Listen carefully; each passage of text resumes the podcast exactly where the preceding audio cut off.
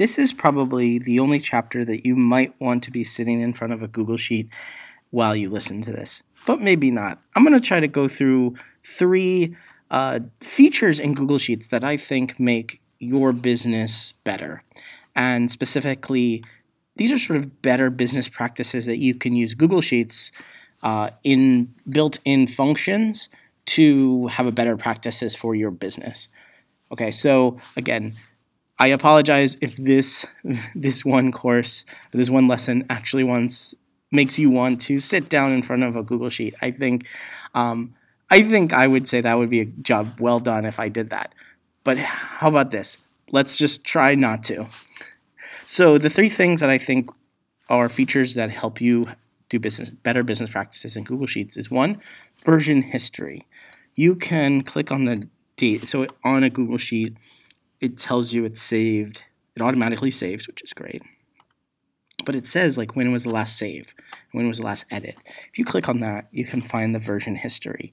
Version histories can actually be named. Why would you name them? Well, two reasons that I can think of right off the top of my head. One, you'll want to name versions whenever you make full actual edits to the style of the sheet or the function of the sheet. So if you're building Google Sheets for your business practice and you change some function of the sheet, I would go and name that. You don't have to do this every change, but I would do this regularly, especially after it's been set up and running, because you never know if some change you've made has some bad consequences later on. Speaking of bad consequences, I would also recommend you do regular backups, at least 12 a year, meaning once a month, or once a week if you have the storage space available.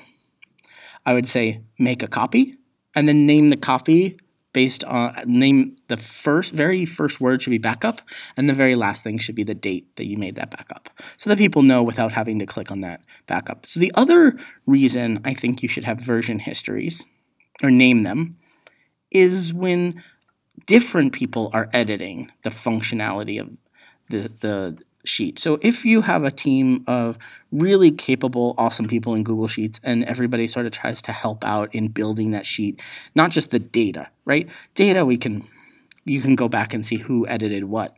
But I would name versions maybe once a week or every other time somebody uh, makes a big change by their name and what they changed. Because one of the best practices of developers is documentation. They actually write more documentation than code sometimes. And when we're building in Google Sheets, one of the practices we don't do is really don't document what we're doing. But you can do that in named version histories when you name a version history. And I would recommend you get into the habit of that. And really, what that's doing is documenting in history, right? What did you change? The other, the third thing, so one is version history, second is backups. I think just make a copy of your sheets. Now, the third thing that I think is a really good business practice to get into, and Google Sheets can help you, is understanding who is editing and what can they edit.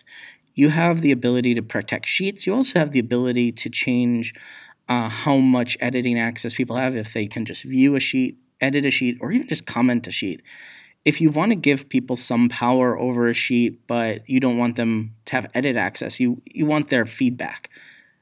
S- give them comment access and then let them comment on things they should they want changed. That's a really cool thing you can do. But the other thing is you can protect tabs. So if you go to a tab and on and there's a little arrow on the right side of that tab, click that and there's a there's a uh, feature called protect sheet. What you can do is you can protect the whole sheet or even select specific ranges or cells that you can protect or not protect.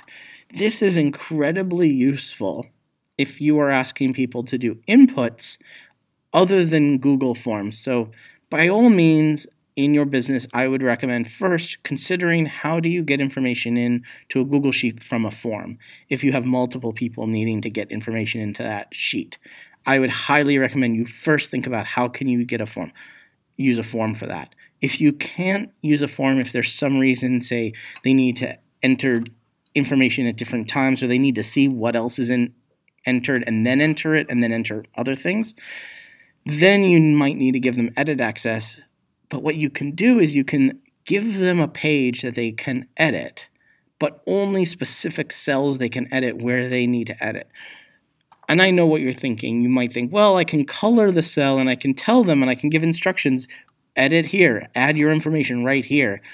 But what that does is it really makes cluttered sheets. It creates sheets that have so much information that it's more information on the sheet than you're trying to get out of someone. Um, and so, what I recommend is yes, doing one color like a bright blue is my my go-to color for hey input your data here.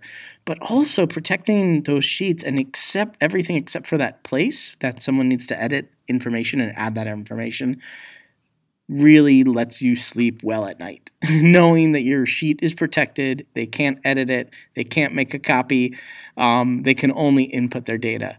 Again google forms will help you do that first but for some there's many reasons i can think of where you might not be able to use a Google form. They might have to see some other information, or you might have to give some instructions in some way in a sheet that you can't do in a form. And I understand that. But our businesses can be way better because of Google Sheets, and I think because of these three features built into Google Sheets that are essentially free features version history, and you can name your version histories. Uh, backups, you can make regular backups, and you can protect your sheets and tabs quite literally by not allowing anyone to edit specific cells or even specific sheets. Now, I can't wait for the next lesson. Bye.